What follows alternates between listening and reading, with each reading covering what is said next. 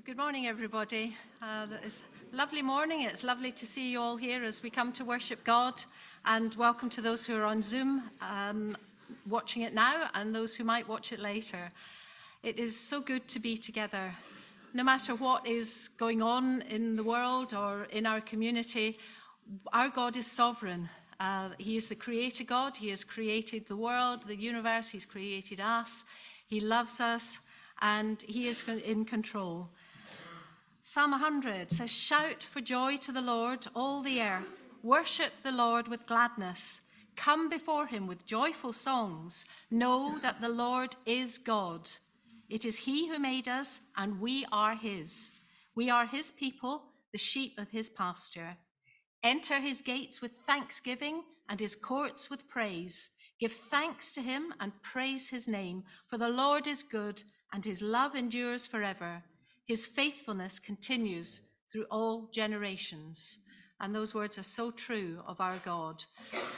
We're going to uh, start um, with a, a, song that I, I, had about six weeks ago. Uh, it'll come up on the screen. It, just reminding us that uh, we're here to worship our Creator God.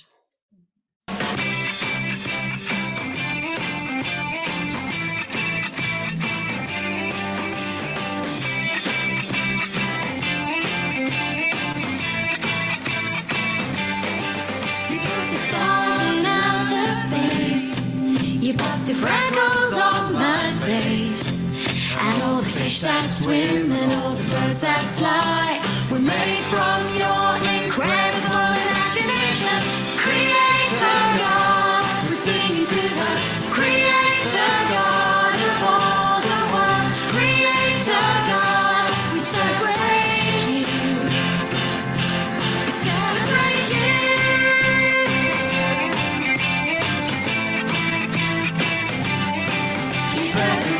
through the sea. You painted stripes on every leaf. And all the grass that grows and all the leaves that fall are part of your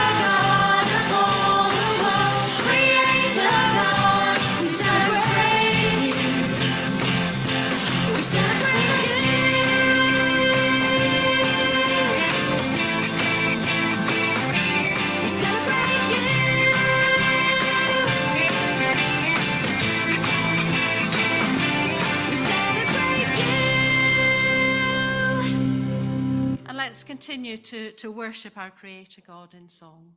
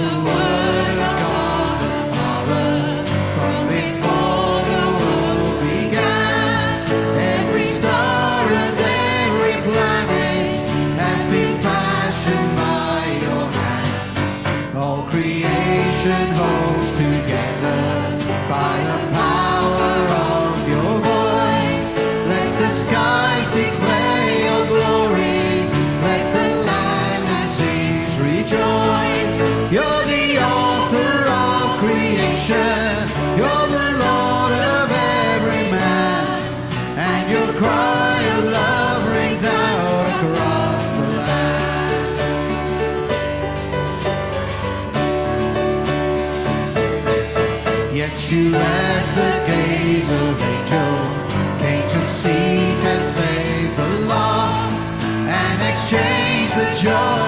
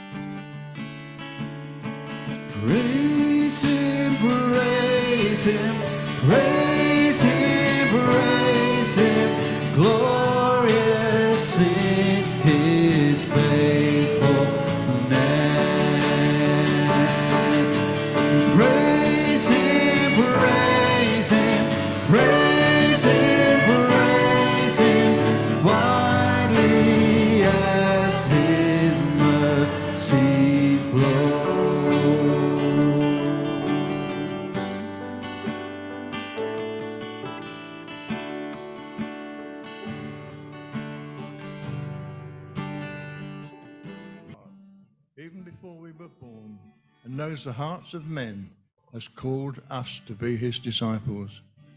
He also calls us to fast and pray for others who proclaim Lord Jesus as the Son of God. But beware of false prophets who may show signs and wonders. You will know them by their fruits.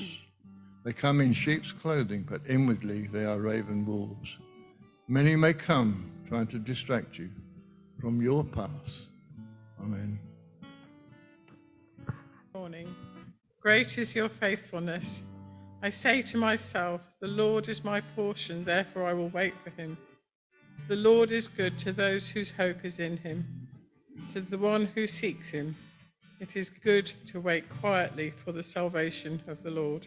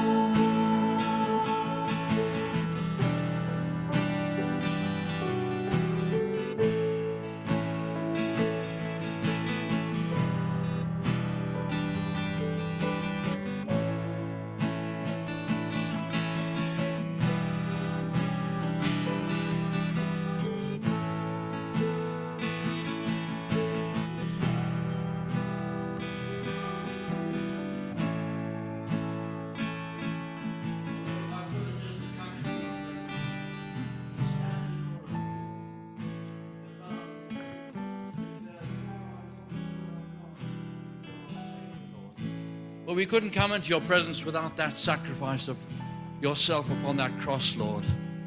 We daren't come into your presence apart from that, Lord. But you've drawn us to yourself, Lord. You've drawn us to the Father. Your Holy Spirit has been working mightily, Lord. And we just thank you, Lord, that you're completely for us, Lord. Whatever the circumstances, you are for us, Lord. You died on that cross for our redemption, for our salvation, Lord. Oh Lord, how can we but come and praise you and worship you and give you thanks? You alone are worthy. of all honor and glory and praise, Lord. Hallelujah. Praise your name. Bless you, Lord. Amen.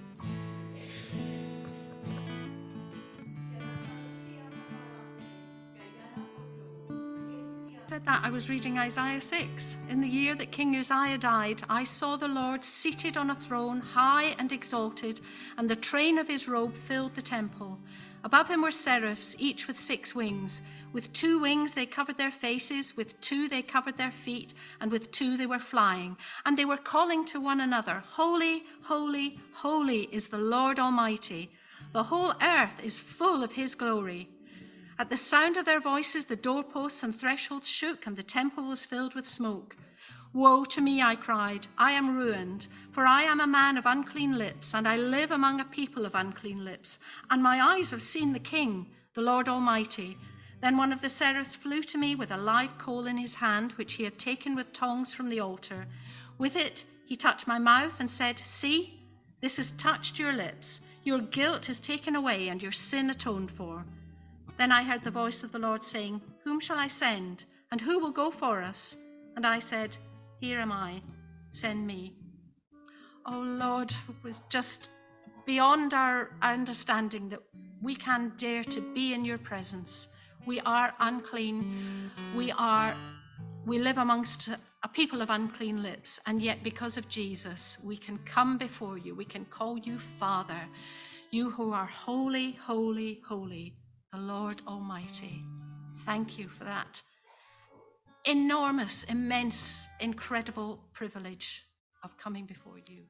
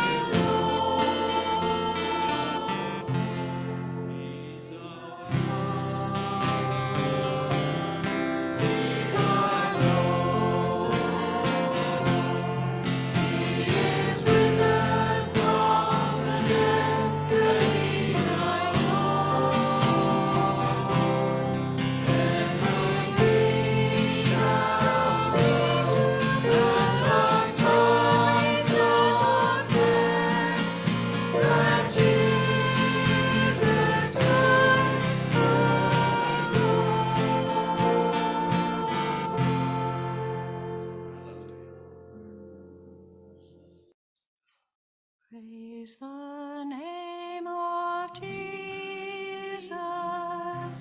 Praise the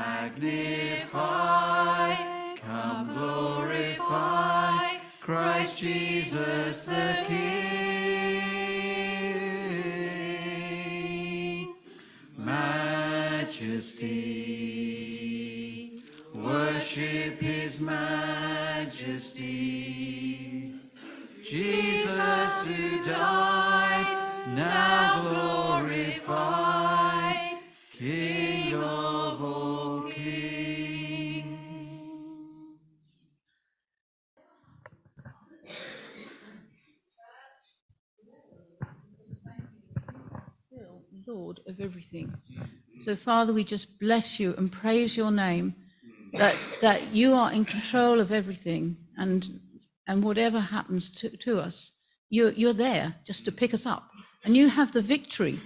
Oh, Father, we just thank you so much that you have that victory and that we're yours and you're ours. And oh gosh, I don't know what we'd do without you. And Lord, we, Lord, we're just so thankful that you are the, the victorious one. Thank you, Lord. Amen. Father God, we thank you that you delight in the praises of your people. May the praises that we've offered up this morning truly please your heart because they have come from our hearts to our Father God. Amen. Hello. How are we doing? Good, isn't it? Um, right, so for our all age talk today, what I'm actually going to do is show a short video that I've put together, and then I'm just going to bring some reflections on the video. So I'm not going to talk anymore now. Um, so we'll just watch the video, and then I'll bring some reflections on that.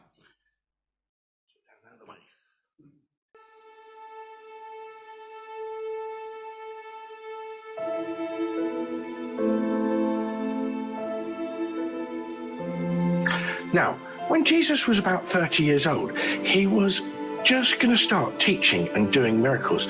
But there were two very important things that had to happen before he started.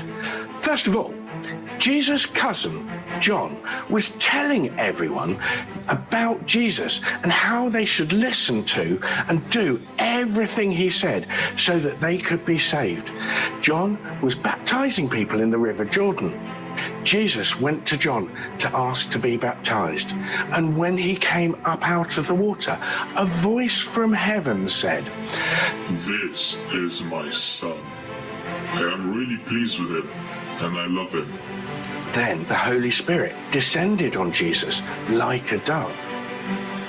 The next thing that happened was that Jesus went into the desert to pray and fast.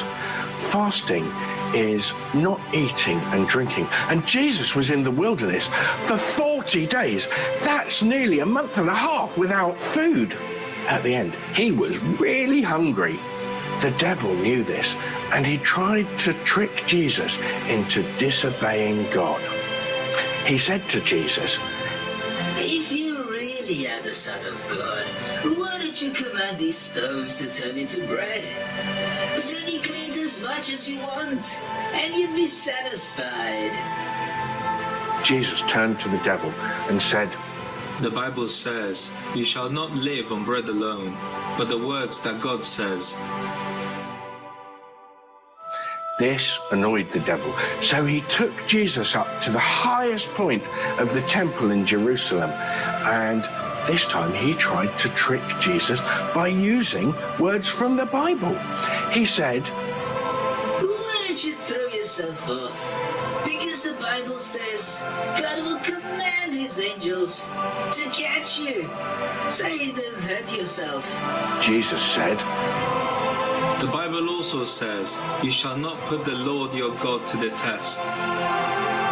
The devil became increasingly frustrated and he thought he'd have one more try.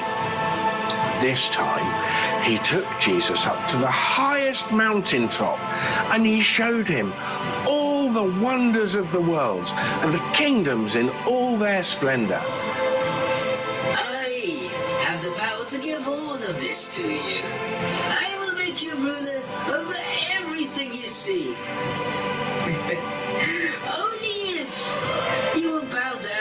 And worship me.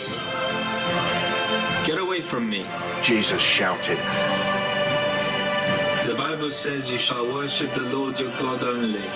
Don't worship anyone but Him. Stop trying to get me to disobey my Father in heaven. At this, the devil realized that he couldn't get Jesus to sin. So he left in a rage. And then angels came down to look after Jesus.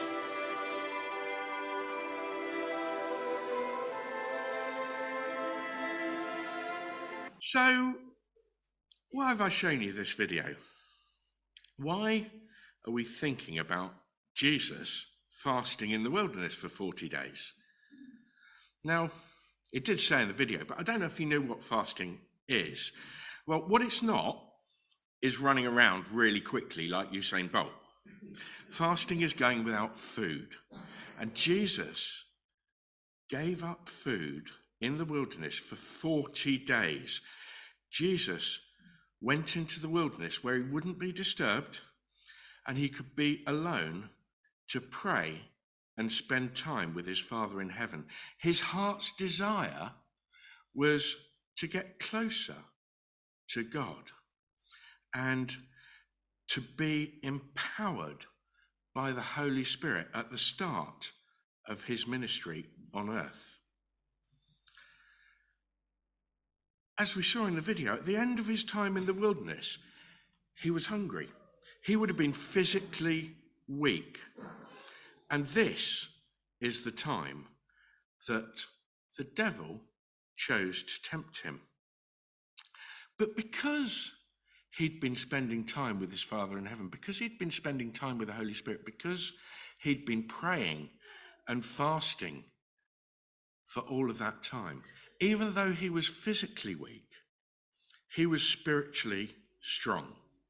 And he was able to resist the temptations of the devil. You see, the devil was trying to put doubt in Jesus' mind.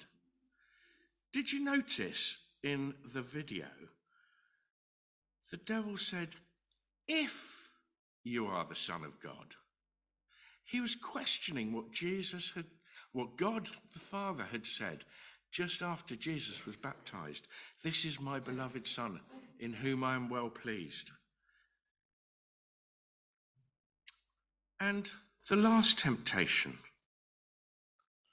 the one about being ruler of the world. It's interesting, this morning in our praise time, we were declaring God's Jesus kingship, lordship over the whole of the world, over our lives, over Newhall, over England, over the world. But the devil was trying to trick, trick Jesus. He was basically saying to Jesus that I will make you ruler of the world without you having to pay the price, without you having to go to the cross to pay the penalty for the sin of all the world. The devil was saying, I can give it all to you, but he couldn't. And that's so symptomatic of our world today, isn't it? We want everything in an instant without having to pay the price. But Jesus was strong. He knew that this was not his father's plan. And if Jesus had selfishly accepted, then creation wouldn't have been saved. And actually, you and I wouldn't be here now. So, thank goodness Jesus was spiritually strong and he loved his Father in heaven so much that he wouldn't go against his will.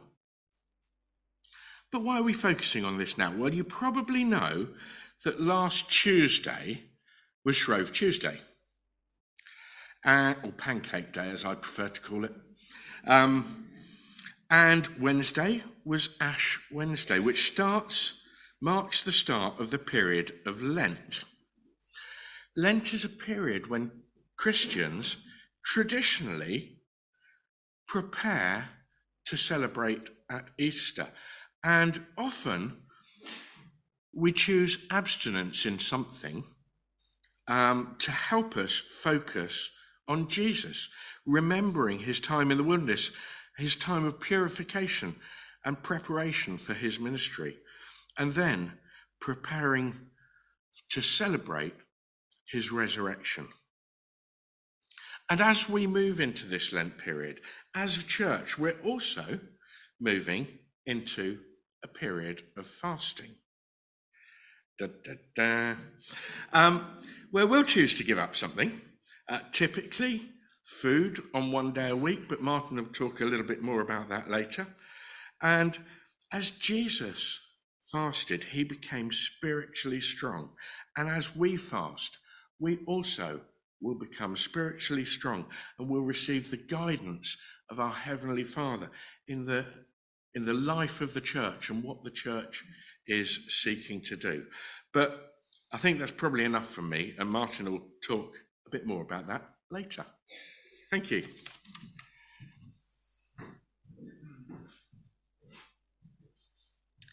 Thank you, Mark. Um, can we take up the offering? And it's also time for the, the young people to go to their groups, but uh, we'll pray for you. Heavenly Father, we thank you for, for our young people who are going out now to their groups. We thank you that you and your Holy Spirit are not confined to any one place. We thank you that you are going with them uh, to enable them to learn more about you as we learn more about you and your will for, for our lives. We thank you for this offering. And we thank you for all that you've given us. And sometimes hard to find new ways to express it, Lord, but as always, we want you to be sovereign in the use of the finances of this church, Lord, that they will be um, spent for your kingdom and not for our purposes. Amen. We now have an opportunity um, to bring intercessory prayers to, to God. There is so much going on. Um, we've had this week the the first anniversary of Russia's invasion of, of um, Ukraine. We, we still hear about uh, the, the dreadful situation in Turkey and Syria with the, the earthquakes. Um, just so much, big things, little things, um, but if they matter to us, they matter to God. And so this is an opportunity to bring intercessory prayer to, to our Heavenly Father. And that situation, Lord, such suffering and uh, wanton loss of life.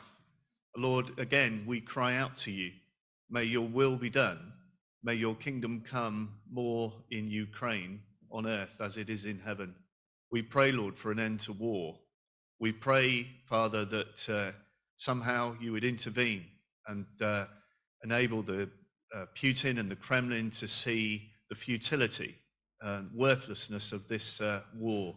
But Lord, the nations of the I pray that the nations of the world would unite in opposing uh, the continuation of this war, and that, Lord, you would bring it to uh, a swift end. Lord, we ask this in Jesus' name. Amen. From these critical injuries, we pray for uh, the nurses and doctors who are looking after him. We pray for his family. We particularly pray for his son who witnessed this terrible shooting. And Father, we thank you that people came together afterwards just to show unity uh, to show that those who perpetrated this act of violence will never win. So, Father, we just pray that you will be in that situation. We pray for continuing peace in Northern Ireland. And we pray as um, our Prime Minister tries to bring about some kind of agreement um, with the EU. Father, we just, we've prayed this morning and thanked you that you are Lord of Lord, Lord of, of, the, of the whole earth. So we ask that you'll be sovereign in this situation and that uh, good will come out of this evil act. We ask in Jesus' name. Amen.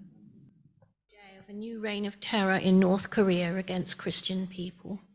And Father, we just lift them to you. These are our brothers and sisters, albeit in a different country, speak a different language, look different to us, but they are our brothers and sisters that belong to you. Lord, we've heard of some of the horrendous things that have gone on in North Korea, and we just lift this country to you. We pray for freedom for that country, Lord, for the men and women and children there, Lord. We just hold them up before you, Lord, today. Amen. Father God, we thank you for the confidence that we can have that you hear our prayers and that you answer them. Thank you, loving Heavenly Father, for answered prayer. Amen. The passage that Martin's going to be speaking from is Acts chapter 13, the first three verses. In the church at Antioch, there were prophets and teachers Barnabas, Simeon called Niger, Lucius of Cyrene, Manaen, who had been brought up with Herod the Tetrarch, and Saul. While they were worshipping the Lord and fasting, the Holy Spirit said, Set apart for me Barnabas and Saul for the work to which I have called them. So after they had fasted and prayed, they placed their hands on them and sent them off. Father, it uh, may be a short passage, but there's so much in there. And we ask, uh, as Anne prayed earlier, for your Holy Spirit to anoint Martin now as he shares with us all that uh, you have given him to say in, in his preparation for this morning. And Lord, as always, we want to hear from you and we want to know what it is you are calling us to do in obedience to what you say to us this morning. Amen. Thank you, Alison. Um, I don't know if it's just me, but there seems to be a weight of God's presence here this morning. Anybody else sensing that? I just felt the Holy Spirit whisper that I needed to physically bow, so I did. And then as I as I went down on my knees, I literally felt pushed to the floor. I was trying to resist, but the Holy Spirit just kind of pushed me down on my face. So um, it wasn't it wasn't planned. Um, I just felt the, the weight, the, the presence of, of God's Spirit. Um, I hope you did too. But the, God is doing something in this church. Um, there's a there's a there's a freedom, there's a spontaneity in the Spirit coming. Do, do you sense it? There's a there's a new joy, there's a new openness to the Spirit at work. Um, it's really exciting. We want more, don't we? And I'm here to fire you up for more. I'm here to say that the Holy Spirit wants us to want more. And the Holy Spirit wants to say to us that the way that we express our desire for more can be through prayer and fasting. But anyway, I'm getting ahead of myself. Um, I don't know if you're aware of the um, Christian media, whether you tune into Premier, uh, the radio, uh, Christian Premier Radio, or whether you tune in to any of the Christian channels on TV. Um, if, if you do, it'd be hard to have not seen something about the revival that's taking place at Asbury in Kentucky in uh, the US. Um, for those of you who don't know anything about it, um, on the February the 8th at Asbury University, after a routine chapel service in the university, uh, about, a, about uh, I believe, 20 or so students um, didn't want to leave the chapel because the sense of God's presence was so strong that they didn't want to go to their lectures. They weren't striking, or in fact, some of the lecturers themselves stayed behind as well. They weren't due to go on strike like our lecturers here. They, they just wanted to stay in the presence of God. So they stayed in the chapel. And they stayed there uh, over the next 24 hours without eating. Um, I think they, there were drinks available, but they didn't eat. So they were fasting as they were because the, there wasn't, they didn't have any desire to eat. And then this kind of carried on. This 24 hour pattern of worship uh, just carried on. And uh, more and more students from the university came in and um, people started to come to faith. Uh, these, are, these are people, 18, 19, 20, 21 year olds, streaming into the chapel. There were no lasers, no bands playing, it was just a piano or a guitar, very stripped down, very basic. There was no words on the screen, it was just songs that people were singing. So, no smoke and mirrors and laser shows, just really basic. And I, I, believe that over the last two weeks or so, over 100,000 people have been through the chapel. And it's still queues outside the, the university to get into the chapels. They've had to extend it um, to using other chapels in, in neighbouring universities, and, and the whole town uh, has been overwhelmed with people just wanting to worship and pray and seek God. Um, if you've seen any of the footage on the live stream, you'll have seen many young people just kneeling at the front at the altar, committing their lives to Jesus. There have been people uh, healed of diseases. There have been people set free from occult stuff, uh, from addictive behavior, habits that they've had for years. Um, there have been people who have just wept in the presence of God. But all, all the testimonies are that there's just a, it's a very gentle and peaceful sense of the presence of God in the chapel. No, nothing hyped. No one's bigging anything up. In fact, there have been some Christian celebrities like Rick Warren and some big worship bands who've, who've said, We want to get involved. And the Asbury University have said, No, we don't want you. We don't want celebrities. This is not about big names coming and speaking and leading worship. We don't want any of it. We just want the presence of God. And that's what they've got. Hundreds and hundreds of young people coming to know Jesus. Um, if you know anything about Asbury University, it has a history of revivals. So in the 1950s and 1970s, there were significant revivals where thousands of young people came to faith. And as a result of that, there have been missionaries sent to Africa, Korea, all over the world as a result of the revivals from Asbury in the 50s and 70s. Isn't that wonderful? It's too early to say at the moment what God is doing in this particular uh, revival. And I'll call it revival because people are coming to faith en masse. That means a revival. There's fruit, in other words. But one would hope that God would raise up a load of missionaries again to go out and spread the word around the world. It, it's amazing. And uh, you get the cynics and the, the naysayers coming in and saying, oh, this, this, that, and the other. Ignore it. This is a genuine move of God. And we need to celebrate it and not be cynical. I'd rather be naive about these things than cynical. Nothing worse than being cynical when God is on the move. It's a killer of the work of the Spirit. Um, Craig Keener, who is a significant New Testament scholar at the neighboring Asbury Seminary, and I have a number of his commentaries on my shelf, says this about one of his colleagues who prayed and fasted for revival at Asbury before he retired and he had to go home. He writes, visiting scholar Hong Liao, so you can tell he's not American, prayed and fasted for such prolonged periods that I grew concerned for his health. Well, last week he flew back to Asbury to witness the fruit of his prayers. Isn't that incredible? This guy, this scholar, had been praying and fasting for years, for decades, we learn, to see God, a move of God at the university. And he'd already gone back to Hong Kong, and they had to call him and say, Do you know what? God's answering your prayers.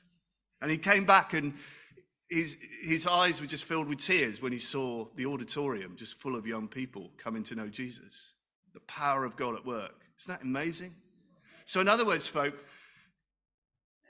this pattern of revival comes from people who pray over the years. There's a hunger and thirst for revival at Asbury. That's why God shows up. Now, let me say, before I get into the text, let me say this. The pattern of Acts 13 is very similar to what we see at Asbury. While they were worshipping and fasting, the Lord said, probably through a prophet, set apart for me Barnabas and Saul. In other words, it was as the church at Antioch were worshipping and fasting and praying that the Holy Spirit came in power on the church. And exactly the same thing has been taking place at Asbury. And there's a, just in Antioch, there was a move out in mission through Paul and Barnabas that changed the world. Don't we want to see missionaries raised up from Asbury to change the world? Don't, we want to see missionaries here raised up and sent into our community, into our workplaces, into our families that would change the world? Don't we want to be part of this move of God? Do we have a hunger and thirst to be part of this move of God? Let- A few words about fasting. Um, fasting is, um, I'm talking here about fasting from food primarily, not from uh, drink. Somebody asked me that and said, no, please drink because you won't last long if you don't. Fasting, according to the Bible, um, most of the fasts you'll see in Scripture are one day or two days or three days. Um, unless you are specifically called of the Holy Spirit to fast for longer, please don't attempt a long fast. Please don't, unless the Holy Spirit calls you to that. Occasionally, I have um, been called to fast for two or three days, but normally it's just a day. So please don't try and run before you can walk with this. Why do we fast? Well, a quick review of scripture. Fasting increases our sense of humility and dependence on the Lord because our hunger and physical weakness remind us that we're not really strong in ourselves, but that we need God. Fasting allows us to give more attention to prayer because we're not spending time on eating or preparing food. The sacrifice of fasting from food is a reminder that just as we sacrifice personal comfort in fasting, so our whole lives are to be a sacrifice to God. Fasting is good exercise in self discipline, um, which is why, um, if you're struggling with sinful habits and addictive patterns of behavior, fasting can help you to break those because it's an act of spiritual warfare, which is why Jesus overcame Satan through prayer and fasting in the desert. Fasting with prayer heightens our spiritual awakeness to God. As you go without food and you're in an attitude of prayer, you will become much more attuned to the spiritual realm. You will also become attuned to not just the Holy Spirit, but also to your own sin, and you will be tempted powerfully and intensively. The devil will seek to sow doubt in you. You will become much more awake to the spiritual realm, both dark and light. Fasting is a way of expressing our hunger and urgency to see God's power break through in our lives and the lives of others. Fasting is a physical way of saying, Lord, I hunger for you right now more than I hunger for food. It's a desire to feast on the power of the Holy Spirit and to see breakthrough in growth. And very often, if we're seeking to break a sinful pattern or habit, fasting is a good way to do that. If we're seeking direction in life for ourselves or for the church, fasting is the way to do that. Now, caveats. Um, I need to be sensitive here. If you have um, an unhealthy relationship with food, if you've struggled with eating disorders, please do not fast. Simple as that. Do not fast from food. If you have eating disorder, you can fast from social media. How much time do we spend on social media? Scrolling, scrolling, scrolling, scrolling. Count it up every day. It's scary, isn't it? Get off the games, get off the social media and pray. How much time do you spend reading? Um, get off that and pray instead. You can fast from reading, you can fast from social media, you can fast from gaming. Whatever it is for you, make it work for you. But fasting in scripture is primarily from food, but if you're pregnant, don't fast. If you're, if you're recovering from surgery, don't fast. Just be sensible um, about it. You can fast uh, from other things other than food, but the primary way of fasting is fasting from food because there is a link between food and um, spiritual awakeness. It just is. Our spiritual appetite is pictured or mirrored in our physical hunger. Our physical hunger reminds us that we do not live on bread alone, but on every word that comes from the mouth of God. Our physical hunger echoes or points to a greater need for more of the Spirit in our lives. Um, we're inviting you um, to fast for one day a week through the season of Lent. So that's the next four or five weeks, isn't it? Um, Jesus doesn't command fasting in the New Testament, right?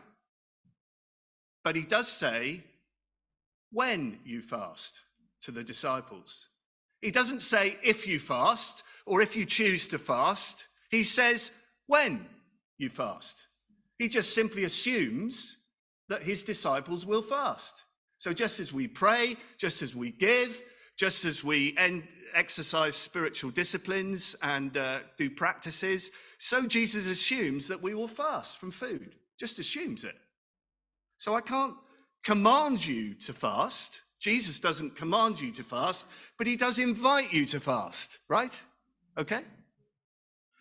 So don't fast out of a sense of, well, I'm going to do this to kind of for my own means of getting um, affirmation or to make myself look more spiritual. Please do not fast if that's your motivation. Get your heart right first before you fast. We are not fasting to make ourselves feel better or more spiritual. We're fasting because we want more of God, right? It's for His glory, not for us. So, very simply, um, if you've never fasted before, just try skipping one meal on one day a week. All right? Just baby steps. Just try starting off by just missing one meal. For some of you, that will be quite difficult. Um, if you want to fast for 24 hours, perhaps just finish, um, have, your, have your evening meal on, uh, say, a Tuesday, and skip breakfast and dinner on the Wednesday, and then resume with your evening meal on the Wednesday evening. That would be a 24 hour fast. Very simple. Keep it simple. But drink plenty of fluids as you are fasting. Okay, so don't, let's not make it too difficult. Okay, let's get into the text. Four things that um, I, I think we can learn about fasting and prayer from this passage. First, the Spirit guided them as they fasted. Um, the situation, the context was that Saul, that's Paul and Barnabas, and some of the other leaders in the church were worshipping and fasting because they needed to know from God what is the next step in the mission of the church. Jesus had already told the church that they would, the, the disciples, that they would be his witnesses in Jerusalem, Judea, and to the ends of the earth, right? And Saul had already been set apart and told that he was going to be, um, by God, he was going to take the gospel to the ends of the earth, to the Gentiles. But the church needed to know who else and when and how this mission work might begin, right? So there they were, seeking God, worshipping, praying, singing, fasting. And the Holy Spirit said, which is a prophecy, all, all scholars on the book of Acts agree that this was a prophet speaking, set apart for me Barnabas and Saul for the work to which I've called them.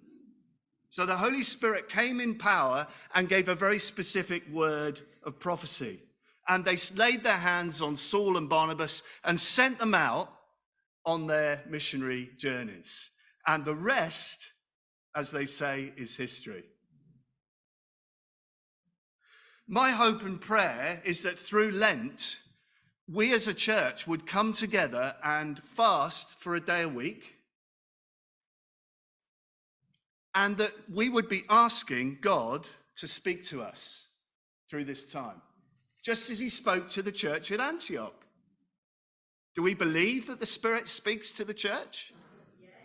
Well, we have a prayer meeting next Sunday evening at six o'clock next door. Be there or be square.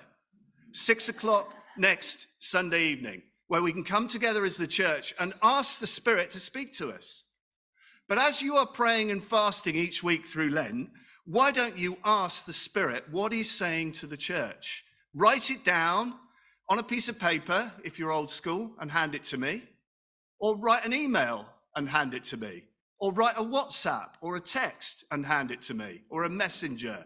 I don't, I'm not on Instagram, I'm not on Twitter, so don't do that. But do anything else, hand it to me, say, I believe that God is saying this to Heatherville at this moment. As you pray and fast, be open to the Holy Spirit. And I've put some prayer points. There are, that you can come up with your own as well. But on the back of the news sheet, which you get on physically on paper or through your email. So some of you will need to go and look at that news sheet again because you've ignored it. But read it. Right? Read it. I'm not looking at anybody. There are some prayer points. Pray for breakthrough in people coming to faith in Jesus, being baptized and added to the church. Pray that we would see young people and families joining the church through the work of Emerge, Alpha, Let's Do Lunch, Schools Work, Kingdom Tots. Pray for God to send us a few young families who can begin to help us grow our outreach to other families. Pray that many families would join us to celebrate at our all age Easter service on April the 2nd. Pray for the power of the Spirit to fill us with fresh joy and power and love for God. Pray for those who've drifted away from the faith, that the Holy Spirit would draw them back to God. Pray for those struggling with difficult circumstances, that God would strengthen and deliver them from Satan's attacks. Pray for wisdom to raise up new leaders in all areas of church life. That's just for starters. Pray for God to do a new move in this church as he's doing at Asbury, in short. Get praying. Use the prayer guide on the news sheet. Second, they desired God's presence and guidance more than food. The reason the church at Antioch were fasting is that they were hungry for a move of God. Just like the students and staff at Asbury were hungry and fasted and prayed over years and years, and God poured out his spirit and is still pouring out his spirit, wouldn't it be great if our hunger for God through this season of Lent led to a fresh outpouring of the spirit? Wouldn't that be incredible? Are you hungry for that? we hungry to see men and women, boys and girls come to know Jesus and be baptized and added to his church? Are we hungry to see people coming into the church because they want Jesus? Prayer and fasting is where it's at. As we get serious and hungry for God, God will meet with us and pour out his spirit. We see it through history. We see it happening right now in Asbury, and we can see it even in New Hall. Can anything good come from Nazareth? They said of Jesus. That's where he was born. Can anything good come from New Hall? Of course it can, because God's Spirit is here and moving and alive. Third, this was a church wide fast, not individuals fasting separately. Now, this needs some explanation because in Matthew chapter 5, Jesus says, doesn't he, that uh, do not do your good works for everyone to see. You had Pharisees who were standing on the street corner praying loudly. Look at me. I'm wonderful. Look at my prayers. Here I am. I'm a religious, pious person. And they would paint their faces pale so that everybody could see that they were fasting. I'm going without food because I'm holy and pious and righteous. Look at me. You know. The critical issue is not whether people know we're fasting or not, it's our attitude. You, this was a public fast in Acts 13. The whole church were at it.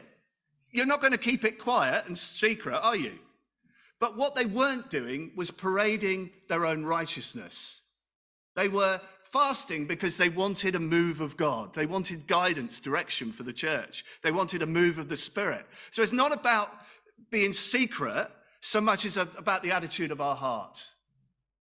If I'm fasting because I want to show people how religious I am, that's, that's self centered, that's sinful.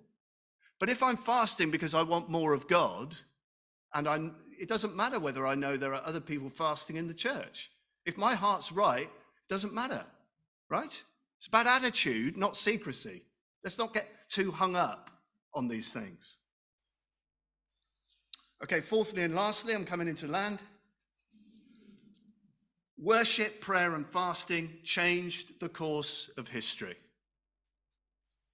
Um, before this word of prophecy came, the Holy Spirit, from the Holy Spirit, there was no organized mission of the church beyond the eastern seacoast of the Mediterranean. Before this, Paul had not made any missionary journeys westward to Turkey, Greece, Rome, or Spain.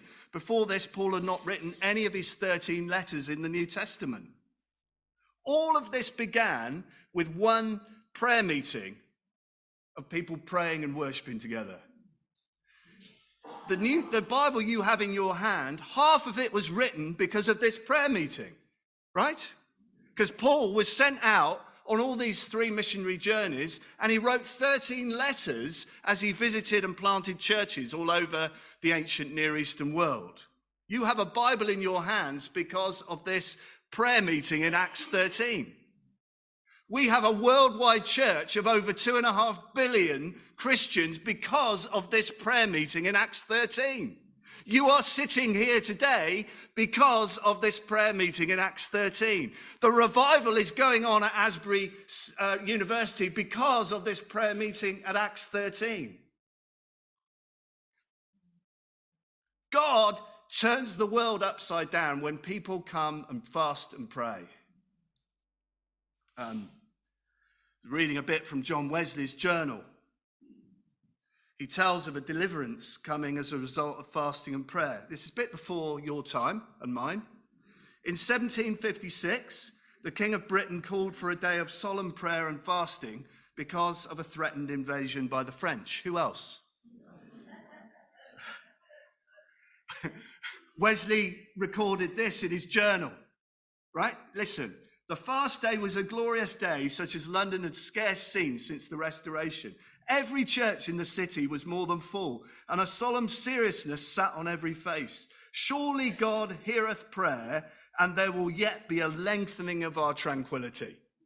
I love that language. Isn't that beautiful? And in a footnote, he later added, Humility was turned into national rejoicing, for the threatened invasion by the French was averted. I love France. I will say that. I have French relatives. But this is an answer to prayer, isn't it?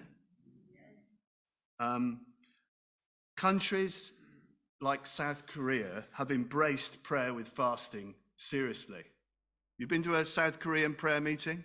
You know what I'm talking about. Those guys know how to pray, and they have seen exponential growth in their nation through prayer and fasting. John Piper, in his book A Hunger for God, says this quote, Might God not ordain that his fullest blessings will come to the church when we prevail in prayer with the intensity of fasting? That kind of intensification of prayer is what fasting is. It's a physical exclamation mark at the end of the sentence. The sentence being, We hunger for you, O God, to come in power. It's a cry with our body, not just our soul. I really mean this, Lord. This much I hunger for you. Do we hunger for God? Do we hunger for a move of the Spirit? Do we hunger to see prayers answered and this community transformed? Maybe God is calling you and I to prayer and fasting. Let's pray. Lord, I pray for a move of your spirit in all of our hearts. Lord, give us a desire, a hunger to see you move in power in this church, in this community, in this nation. Lord, set our hearts on fire again with a hunger and a thirst to see the outpouring of your spirit in our nation and our time. Forgive us, Lord, for our apathy and indifference. Forgive us, Lord, that we, we're so dulled by the distractions of our time and age. We fill our time with games and uh, things, Lord, that are trivial. But Lord, help us to fill our time through Lent with prayer and fasting and seeking you. Oh Lord, have mercy on us. We repent of our apathy and indifference towards you. We repent of our dulled hearts, Lord. And we ask, Spirit of God, for a move in us. Lord, we ask, Spirit of God, that you would give us a hunger and thirst for more of your Spirit, to see breakthrough in our church, our community, and our nation. Oh, Spirit of God, would you do a work in us? In Jesus' name, amen. Um, this final song really is a, is a prayer, it's a cry. Lord, pour out your spirit on us. Thank you. Yeah, so as, as a response, we're going to sing this song. Um, it says, We are thirsty for you to flood our lives. It could as well say, We're hungry for you to flood our lives. Let's, uh, as Martin said, sing it as, as a prayer of response to what we've heard.